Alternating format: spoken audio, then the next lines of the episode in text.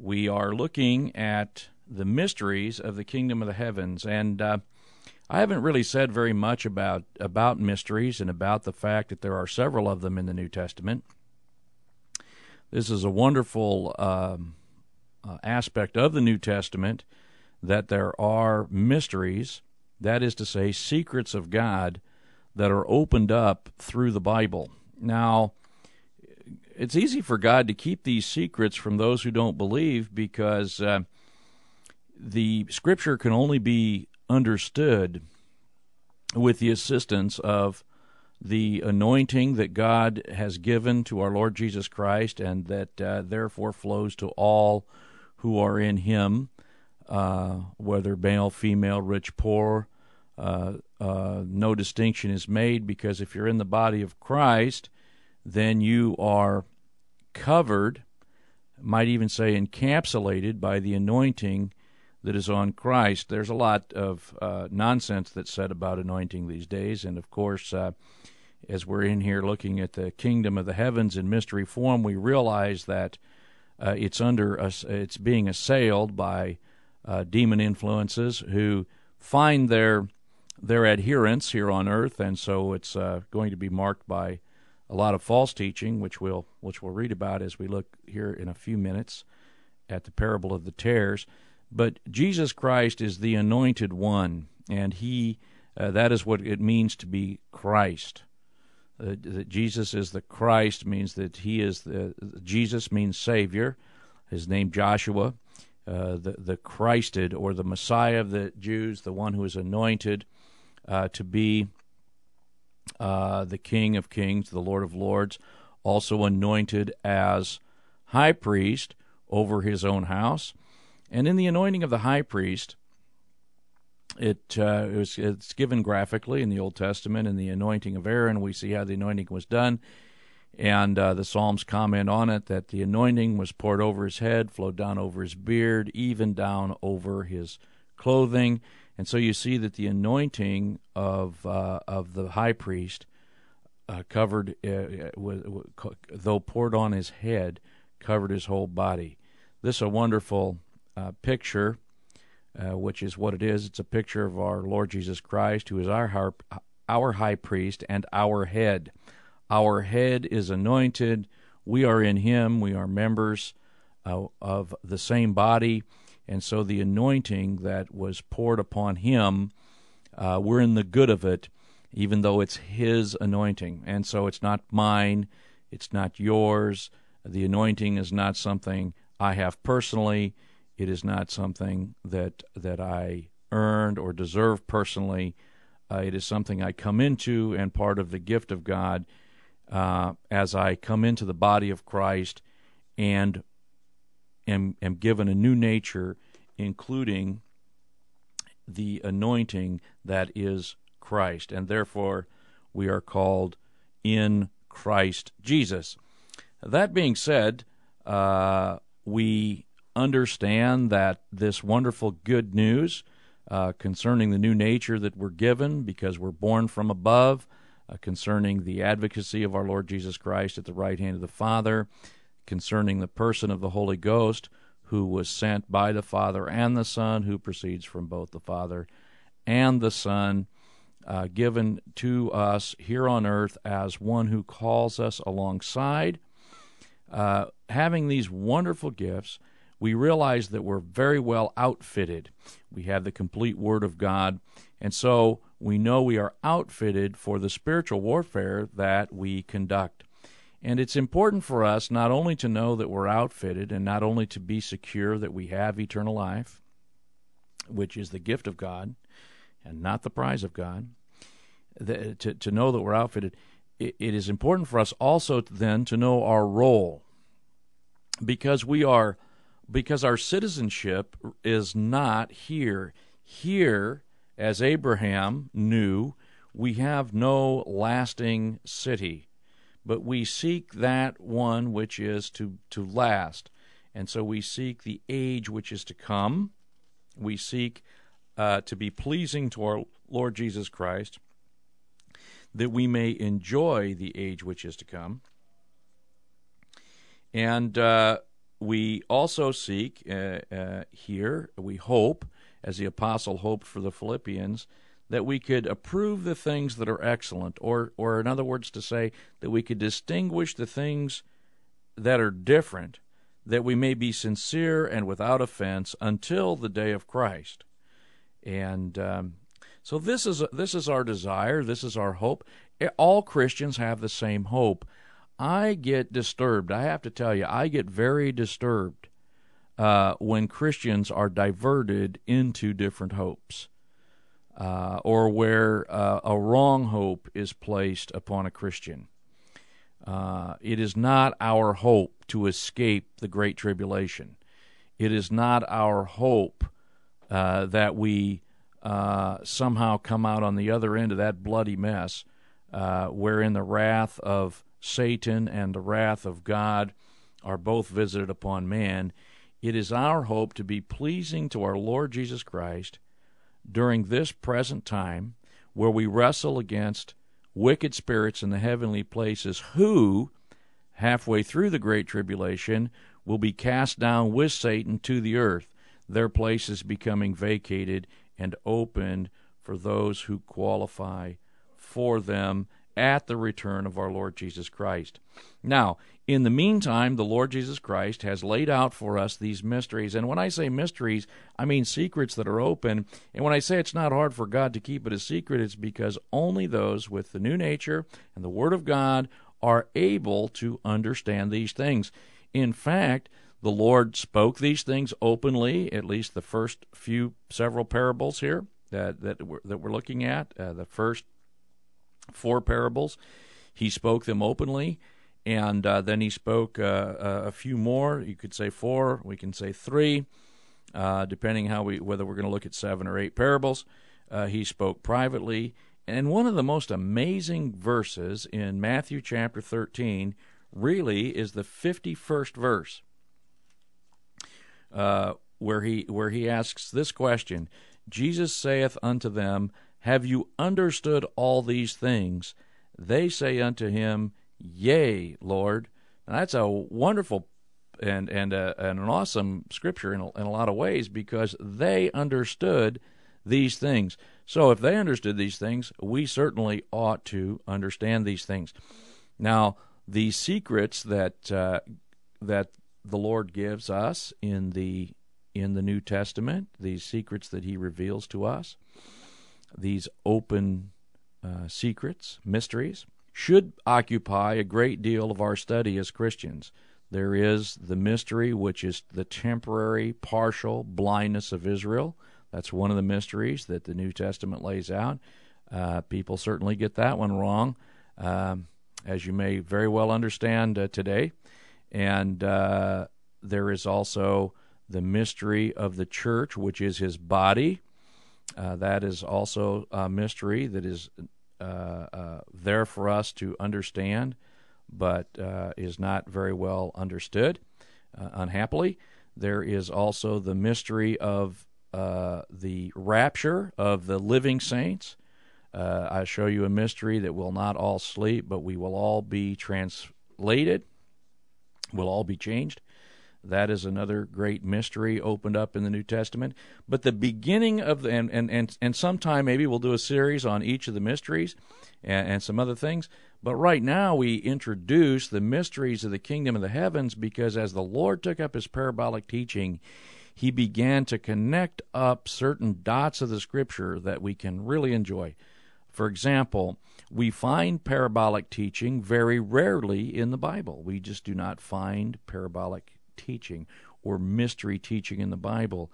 We find mystery teaching in the Bible in the book of Daniel, which was locked up until it became open in Christ. Uh, in, in, in here in the New Testament, this opens up the book of Daniel to us. Really unlocks it. That was mystery teaching, where Daniel was known to be the revealer of secrets. Here, the Lord Jesus Christ uh, showing himself to be the revealer of secrets and mysteries given to the Apostle Paul, he continued and picked up the mystery teaching or the, the, or the opening of secrets that the Lord Jesus also did. The idea of the Lord Jesus Christ as the revealer of secrets is uh, particularly influential with the Gentiles who had appointed for their, themselves their own uh, mystery teachers or their own revealers of secrets, who, of course, were false ones. And so when the Lord presents himself in this way here in the, the Gospel of Matthew, he presents himself in a way that will be very powerful uh, for when the Word of God goes out to the Gentiles after his decease. So now we're in, and there are many things to say, say about that. I just throw a little bit of that out there. I don't develop it much because our agenda today is to open up the third parable in this series of seven parables uh, of the mysteries of the kingdom of the heavens. And today we have a, a parable that is much maligned, very poorly understood, very much under attack, and it is the parable of the mustard tree. And it's it's not a very long parable at all, but and it's related to the one that follows it, and it's related to the ones ahead of it. And we'll try to put the right. Uh, we'll we'll try to cut this straight and we'll look at the things that are alike and we'll try to distinguish the things that are different as we lay it out. So let's, if we can, uh, if you have a Bible uh, in front of you, uh, you can turn to Matthew chapter 13 and look at verses 31 and 32. If you don't have a Bible uh, near you, why not? And if you're driving in your car, uh, just be listening here. It, reading your Bible may not uh, while you're driving may not be as dangerous as talking on a cell phone or eating a cheeseburger or smoking a cigarette, but I think it's still dangerous. So just listen as I read to you Matthew 13, 31, 32. Another parable put he forth unto them, saying, The kingdom of the heavens is like to a grain of mustard seed, which a man took and sowed in his field, which indeed is the least of all seeds but when it is grown, it is the greatest among herbs, and becomes a tree, so that the birds of the air come and lodge in the branches thereof. Now, that's just two verses of Scripture, not very many words, but the, the impact and the meaning of this is, is very important for us. Understand this when we look at the mysteries of the kingdom of the heavens, it is so that we can understand the environment that we're in and therefore the course that we are to take. And also remember that the mysteries of the kingdom of the heavens are not the mysteries of the church, but the mystery of the kingdom of the heavens. And we have to remember that the kingdom of the heavens, it's plural, there's more than one heaven. It is the ruling, it is an it is the ruling of the heavens over the earth uh, as we ought to see it. And the what we see today through the eyes of our understanding, uh, through our faith, is that our Lord Jesus Christ is the King of Kings and Lord Lord of Lords, and He taught us to pray, "Thy kingdom come, Thy will be done on earth as it is in heaven." That His kingdom is not here yet; that Thy kingdom would come; it's coming in the future. That His will would be done on earth as it is in heaven. That's what we hope to see. That is not what we see. What we see, we see uh, our Lord Jesus Christ through the eyes of faith, crowned with glory and honor, set above the angels, a new humanity raised up over the angelic host. But we still see the angelic conflict in the heavens, which, by the way, we are given to enter. You know, if if the if there wasn't an angelic kingdom in the heavens still operating, if there wasn't a defiant set of, of angelic creatures in the heavens, my friends, we wouldn't have anything to do the Christian life would be totally meaningless. But we don't have to worry about if, that, because that didn't happen. We wrestle not against flesh and blood, but we wrestle against wicked spirits in heavenly places. And we notice that in the kingdom of the heavens, in the form that it's in today, in the mystery form, that we can only understand it through the reading of the scriptures. And what have we understood so far? Well, what we've understood so far, we see behind the parables sometimes directly referenced, but we also see the working of the enemies of Christ, our enemies, our spiritual enemies, fallen angels, who are busily, though deceived, trying to destroy what God is trying to do. And God is very happy with the intention, with the wicked intentions of the angels trying to destroy his work, because just as they tried to destroy the Lord Jesus, in his sovereign way, he uses their desire to destroy within his plan to save. Now, that's something maybe that uh, that is difficult to understand. Maybe that's not something that's just readily apparent to you. But in the book of Acts, chapter 4, when they prayed, they noticed the conspiracy among men uh, fomented and affected by angels that, uh, that ended up in the crucifixion of our Lord Jesus Christ, which is just precisely exactly what he came to do. He came to die for our sins. He didn't come for other other things. He didn't come to survive. It wasn't too bad that he died. He came to die. It wasn't that someone killed him. Nobody could kill him. He laid his life down. He took it up again. So, when we look now at these parables, we see the hand of his enemies uh, operating uh, very clearly, and we see, uh, first of all, among believers, we see the enemy's attack trying to destroy their uh, uh, productivity, their fruitfulness, by uh, away the word that is that is given to them before they understand it. And this, th- though this is so obvious in the scripture, it says that the evil one comes and catches away that which was sown in his heart or in his mind, in the mind of the believer, before he could understand it. Even though we can read that, it still goes on all the time. Maybe I'm a little sensitive to that because I do make it my place to teach the scriptures but I'm sometimes stunned, and I suppose it happens to me, but then I wouldn't, if it happens to me, I wouldn't notice it either. But I do notice it also with uh, with others that uh, that that you can tell them something right out of the scripture, and they, their eyes light up, and they say, "Oh, okay, okay," and then later they didn't understand it, and they have no idea what you're talking about.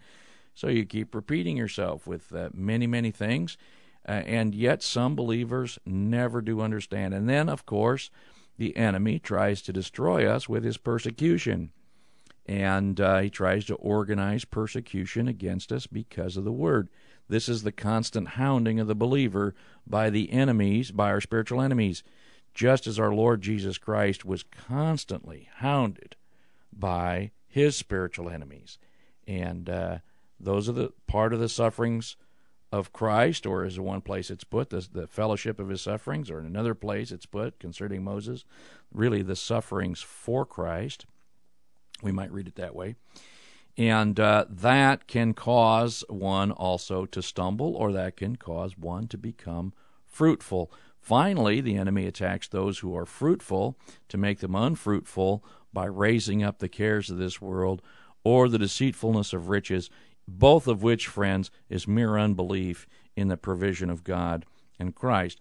Uh, whether you uh, gain the whole world if you lose your own life, what profit then is it? And Christian friend of mine, you can throw away and lose your Christian life.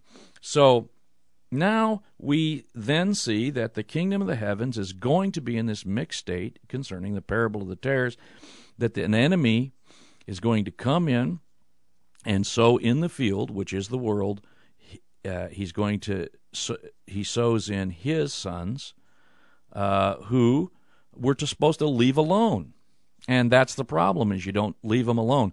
One story that really, I think, a children's story that, that I heard. I don't know what. Uh, it seems like the children's stories that I heard are not being taught anymore. Uh, the new children's stories are being not taught but bought, and uh, well, I won't even go into that. Uh, but there are millions of people buying children's stories as we speak, uh, just this week.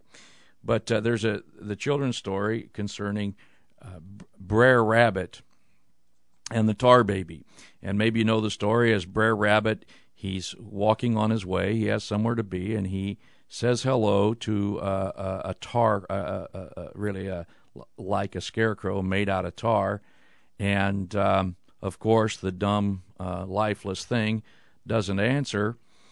And Brer Rabbit begins now to involve himself uh, with the tar baby, uh, maybe telling him that he don't give him any respect or whatever it is, and uh, and then he begins to fight this inanimate creature, and the next thing you know, you can't tell the difference between Brer Rabbit and the tar baby as he gets all balled up and messed up. Well, we're we're talking about the analogy of, of Brer Rabbit who got distracted, you see, and that thing that he should have left alone, he got all balled up with. And and so that's a good analogy, I think, at least for the time being, uh, concerning the lesson of the tares, where we're told to leave them alone. The servants of the Lord told, leave them alone. Let them both grow together until the harvest. The field is the world. We do not need to occupy ourselves with the tares that are in the world, those sown by the enemy. And I don't say you can't notice them, they're noticeable. Uh, and these uh, are religious people, by the way, by and large. The tares in the world are religious leaders trying to mislead us. And there are many, and they are very uh, common. And uh, it's not hard to find a false religious leader, a false teacher. Uh, there were false, there were many false prophets in Israel. There were 450 to 1 against Elijah, and just as there were false prophets in Israel, so among us there will be false teachers. And oftentimes they're not that easy to find, but it is a difficult thing to leave them alone because aren't they aggravating? Yes, they're aggravating. Uh, the great challenge is leave them alone, put out the truth. This is all part of the testing of the believer. Now, that's the parable of the tares. That's in summary. Now we have read verses 31 and 32 of, of Matthew chapter 13, and it's another parable. It's a parable like the other ones about the kingdom of the heavens, and it is it says it's like a grain of mustard seed which a man took and sowed in his field. So we have the man, we have the field, and we have the sowing going on. And uh, we should be able to identify now this the man is representing the Lord who sows his own, uh, the, the, the, seed representing uh, that which is good that he sows, that which is faithful, that which is in faith, and he sows that, and the field is the world. So we have that. Now it says, the Lord says, verse 32, which is indeed the least of all the seeds.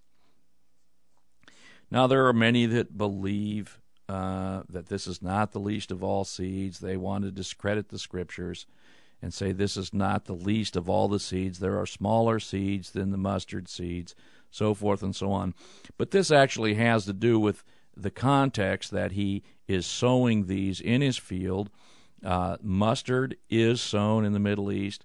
It is the smallest of the seeds that are sown. Uh, and uh, for your benefit, by the way, uh, I produced, I, I found a visual. I, I copied a visual on the website www.biblestudy.net where you can see a full-grown uh, mustard plant, and it's about I think that the, the picture there doesn't indicate how tall it is, but it's 10 to 12 feet high. It's a very wispy kind of uh, weak-looking uh, herbaceous uh, plant. You could very easily trample over it. It's very weak, very thin, but it grows quite high. It's a very sparse thing. Uh, so here it says, is, is greatest among the herbs and becomes a tree, so that the birds of the air come and lodge in the branches thereof. And uh, now this is the end of the parable. And we're supposed to learn something from it. And so, in order to learn something from it, we have to know a little bit something about the mustard tree, uh, which is also uh, kind of a bush. It's an herb, and so if you look at a if you look at a picture of it, if you look at the website, you can see it there. Uh, it's a very wispy thing. the The branches are very very tiny. It's it it blows in the wind. Even at 12 feet high, a strong wind would blow it all the way down to the ground. Uh, it is a very uh, weak plant in terms of uh, tensile strength. It's very flexible, and and uh, and then the branches that come off of that uh, main branch are even thinner. They're so thin, really, you could just bite them right off. Uh, they're no bigger than a piece of straw. In fact, they're smaller than that. And I, I assure you, if you look at it, you will see that no birdies, no little birdies, would make their nest in that tree. It is not a nestable plant. And yet, here the Lord talks about that this partic- in this particular parable, that this, when it's sown, uh, even though it's a, a great herb, becomes a tree. Now, the, an herb is not a tree. An herb is kin to a grass. It's not a tree. And uh, the mustard plant is not really a tree at all. It is a bush at best. And so the Lord now, when He says that this herb becomes a tree, we have uh, something very strange happening. Bushes don't become trees. Herbs don't become trees. Uh, the, uh, ask you can go search out the discoveries of Carl von Linnaeus and find out that they're in different categories of thing. I don't claim to be a biologist. I don't claim to be agrarian. I, I, can't even farm. I don't even garden well. Uh, many times I've thought to garden, and I'm uh, not a good gardener. I uh, I just uh, okay. I've planted a couple of acres of tomatoes on one occasion, but I lost money doing it, and uh, I learned my lesson. But uh, let me tell you that um, this parable points out to us that something has did happen in this field that's not supposed to happen. That this bush became a tree, and of course, that's exactly what we found out has happened inside uh, Christianity in the world today. Everywhere we look around, instead of a little flock, which God promised to give to His, uh, to, to, to, to freely give His kingdom to, we have uh, the rising up of large extra biblical uh, institutions. When I say extra biblical, I mean the Bible owns nothing of these kind of institutions. For example, the whole landscape of the history of Christianity has been marked by multi state, multi city, multinational, denominational religions, none of which the Scripture owns. The Scripture owns nothing of a monstrous, uh, huge, uh, link uh, linkage of churches into a denomination that specifically and specially identify themselves as against other uh, churches in Christianity. All of denominationalism is simply a reflection of the fact that this, what the Lord said would happen in the parable, happens in the world. What do we do about it? We function in it. That's what we do about it. We don't have to join it. We don't have to do anything about it. He doesn't give here any any indication of things to do about it. But we do recognize that this happened. In fact, what happened in the world is the Lord intended to plant a nice, fruitful, herbaceous bush that's very useful. That's the mustard bush. But it becomes a tree. And what happens when it becomes a tree? Well, when it's a bush, the birds of the air can't lodge in it, but when it's a tree, it becomes an invitation for the birds of the air. And my friend, I've heard the story how it is that Christianity will flourish and soon be a wonderful place for all the little birdies to live.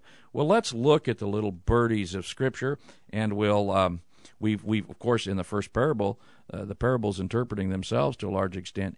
In the first parable, with the parable of the sower, we saw those little birdies, didn't we? And they were called the evil one, which snatched our understanding. We'll also look at Genesis 15 right now. I'll read it to you. If you want to turn there, you can do that. But this, uh, Genesis 15, uh, the section where uh, it said Abraham believed God and it, it was counted to him for righteousness, and uh, that's in verse 6. Uh, in verse 5, it says, The Lord brought Abram, Abram forth abroad and said, Look now toward heaven and tell the stars, if thou be able to number them. He said, So shall thy seed be.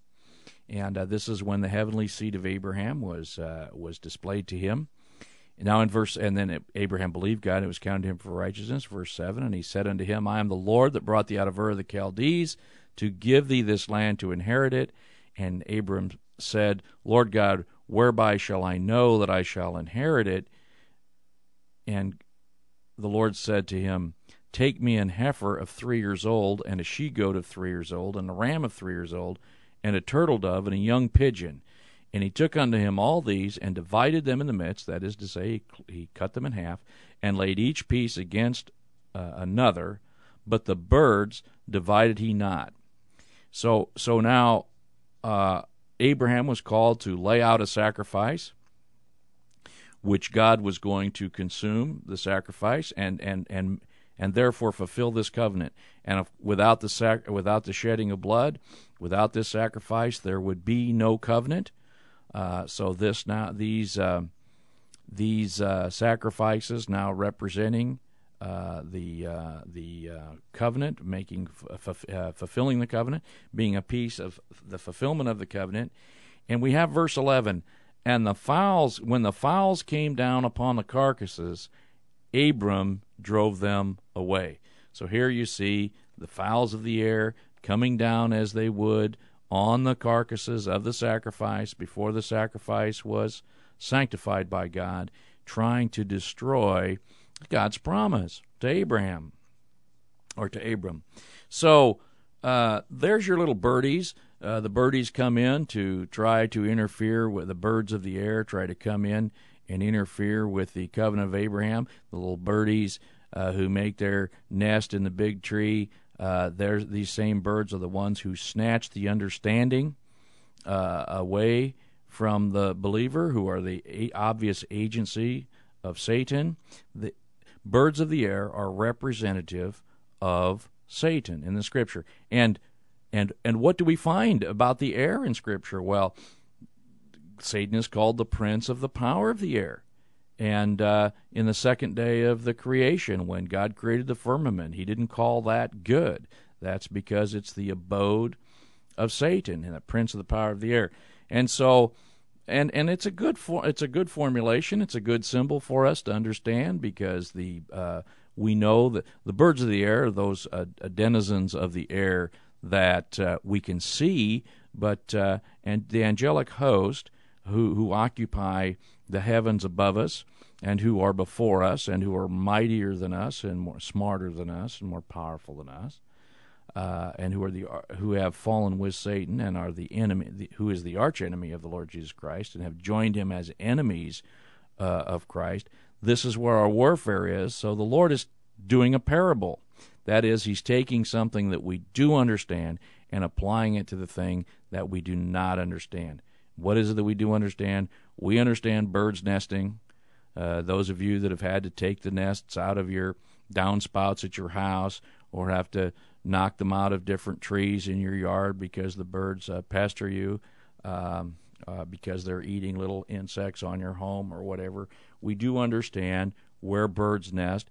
We also ought understand where they don't nest. And where they won't nest is in a wispy little bush where the wind can blow the nest right out of it or that where the branches are too weak to even hold the nest. But if it becomes big, if the if that if that which was supposed to become a bush becomes powerful and strong and big, like the like the various church forms have done in the world, or the Roman Church, or the Anglican Church, or the uh, very many other churches, the Lutheran Church, or very many other large denomination, de- denominations become hu- enormous, then they become sa- suitable places for the birds of the air to lodge. And what happens when the birds of the air come and lodge in the branches thereof? Well, you get the fruit of what that is. So this is what this is the condition that we have in Christianity, and not only today. I mean, this is a condition that is perhaps becoming more extreme today. I don't know if it's any worse than it ever was, but it's certainly a condition that the Lord told us we that we would have, and certainly a condition that has been throughout the entire time of the kingdom of the heavens while it's in mystery form. And what then happens? Well, here's what happens, my friend. What happens is the birds of the air, representing satanic influence, find a home in the big tree. They find a home in the big tree. And what what angels seek to do is angels seek to uh, uh, wicked angels seek to influence and direct men. They, in short, seek to teach men. That is why the scripture tells us. Uh, uh, first of all, that's why the Lord planted a seed that did not that was not supposed to grow like that. And in a, a let me tell you something: a properly formed church will not uh, allow such a such a thing to happen. But we'll also read from 1 Timothy chapter four uh, some urgent information given to us by the Spirit of God. 1 Timothy chapter 4 verse 1. Please listen.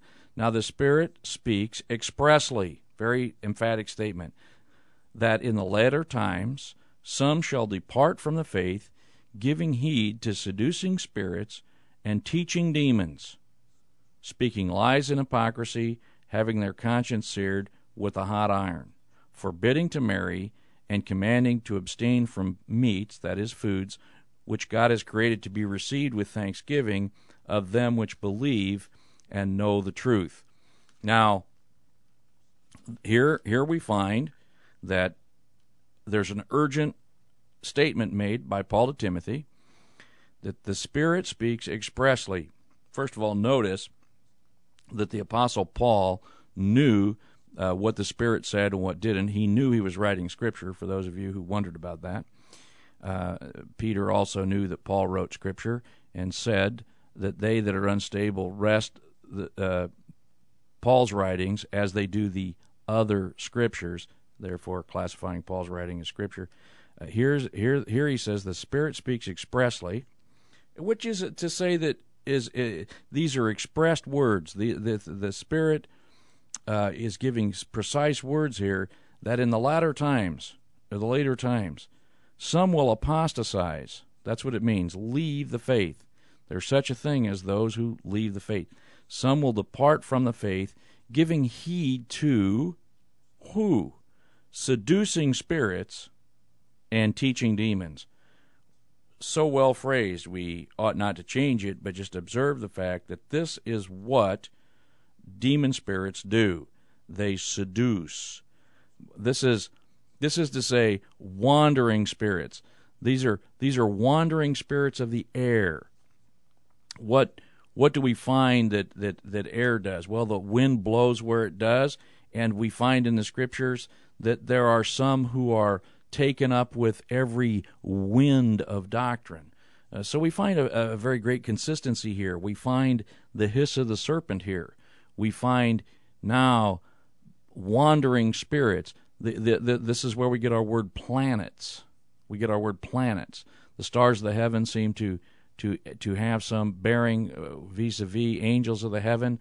When if if you're a navigator and you're trying to navigate by the stars, you want to fix on a star. You certainly don't want to fix on a planet. Why? Because a planet moves and becomes very unreliable, and be, and and because the planet moves, it will direct you not to the safe harbor which God would have you to go to, but it, it takes you to be shipwrecked concerning the faith. And so in the last times, some will depart from the faith, giving heed to seducing spirits, that is, wandering spirits, the teaching of demons. Where does this come from? Where do they hear it? Well, friends, they hear it in the churches. They hear it from religious people.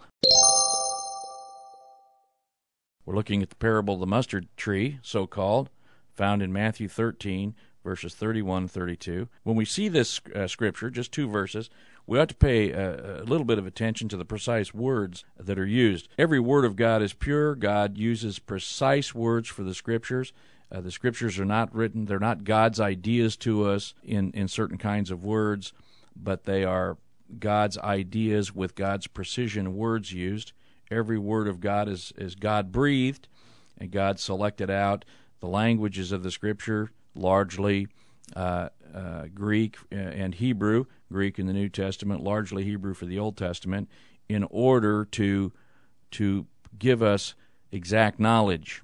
You say, well, how can that happen when these languages have uh, perhaps suffered the corruption of men? Well, God took the words of these languages and he purified them before he set them in the scripture. So we look at the precision uh, that's being used uh, in these words. Uh, for example, uh, it, it, says uh, that the birds of the air come and lodge in the branches thereof. And and this word for air is a word for heaven, but it's not like the kingdom of the heavens, which is a plural word. This word is a very similar is it's the same word that's used for kingdom of the heavens, but it becomes singular. The birds of the heaven, singular. It's called the air because we understand, uh, the translators also understood, that this uh, was the that this is the province that that's a, a heavenly province that that we enjoy. Uh, we we enjoy the the heavenly province of the air. Uh, though we walk on the earth, we find that to be the lower heaven, and uh, then the highest heaven is where the Lord Jesus Christ is. Uh, that's we learn that from from Paul's uh, rapture uh, to there, uh, where he heard unspeakable things. And uh, so, in between, that's where our conflict is, that's where the angels reside, and they get sway uh, on the earth. And so, this now being teaching by the Lord, the birds of the heaven come and lodge in the branches thereof.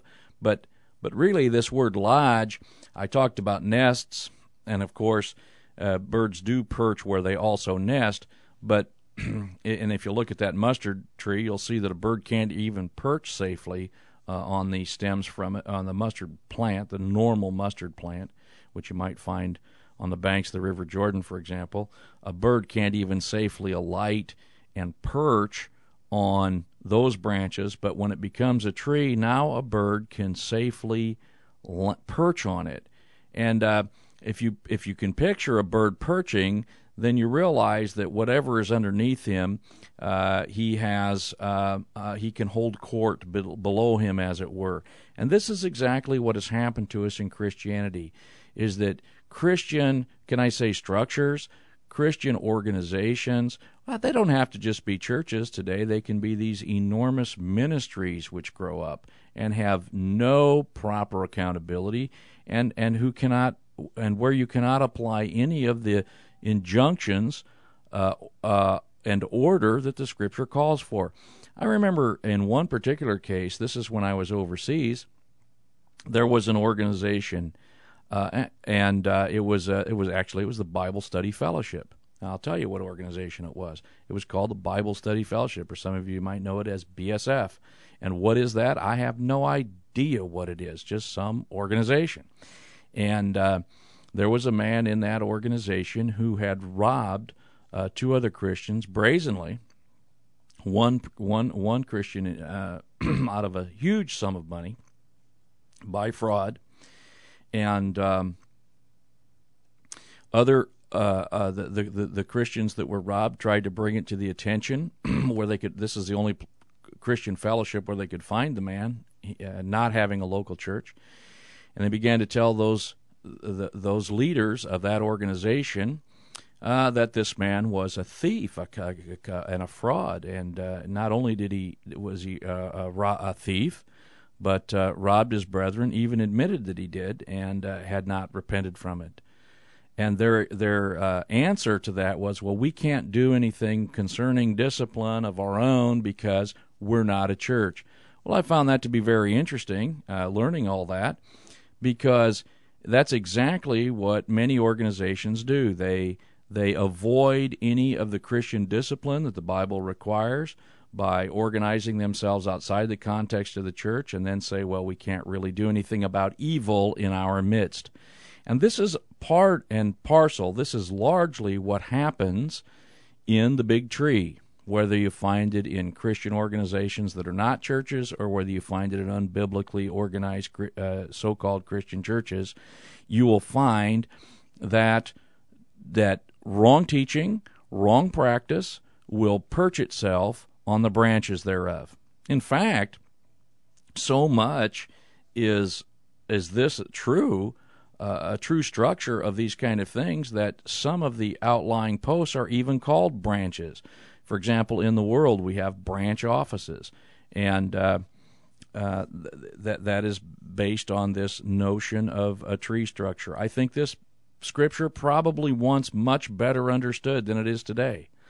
Uh, certainly, For example, uh, less than a hundred years ago, if you were to pick up a Scofield Reference Bible, which was passed out predominantly as the study Bible, you know, for example, among the Southern Baptists, you would find this understanding uh, of this parable uh, very commonly. Today, even as I've been a Christian, uh, le- really uh, um, not much more than a quarter of a century, uh, I find that the understanding of this scripture much less today than it was even 20 years ago in the churches where I'm aware uh, of which of which I'm aware and um, where I have been.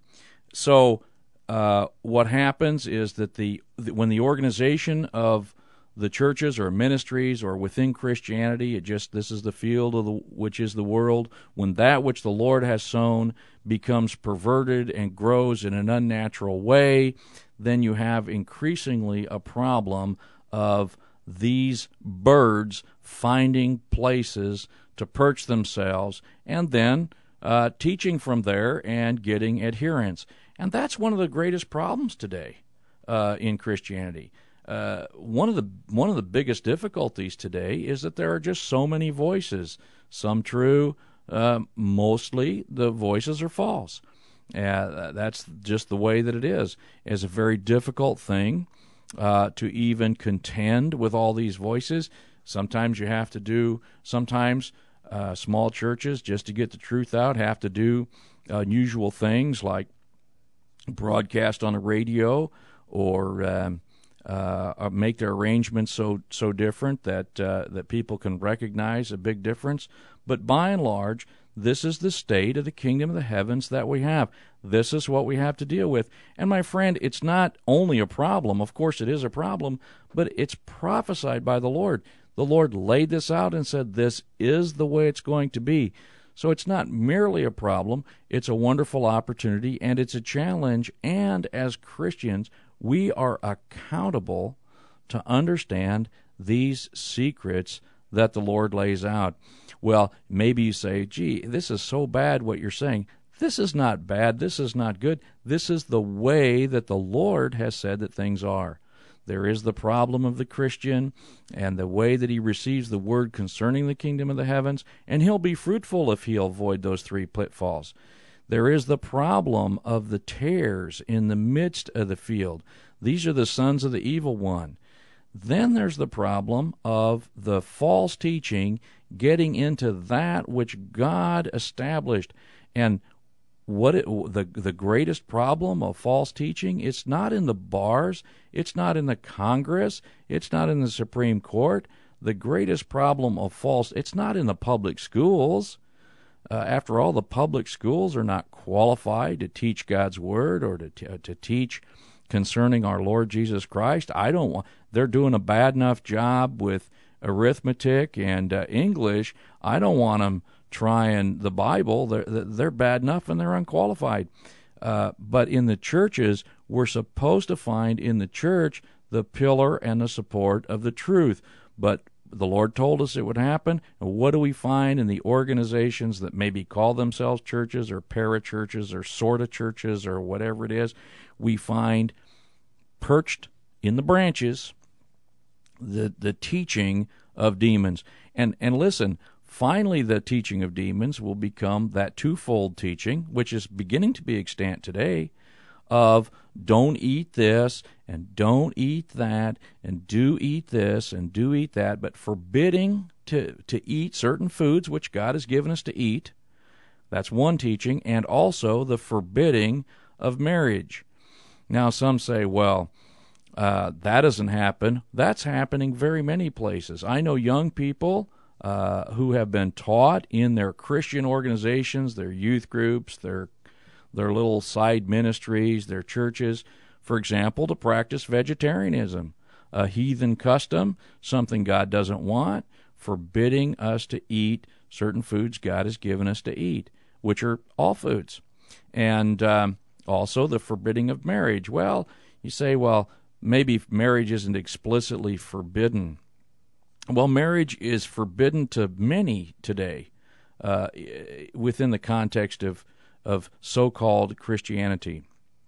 This, uh, this uh, kind of teaching, which is quite well known among the Hindus, for example, has been inside Christianity as kind of a leak in for uh, almost the entire 2,000 years.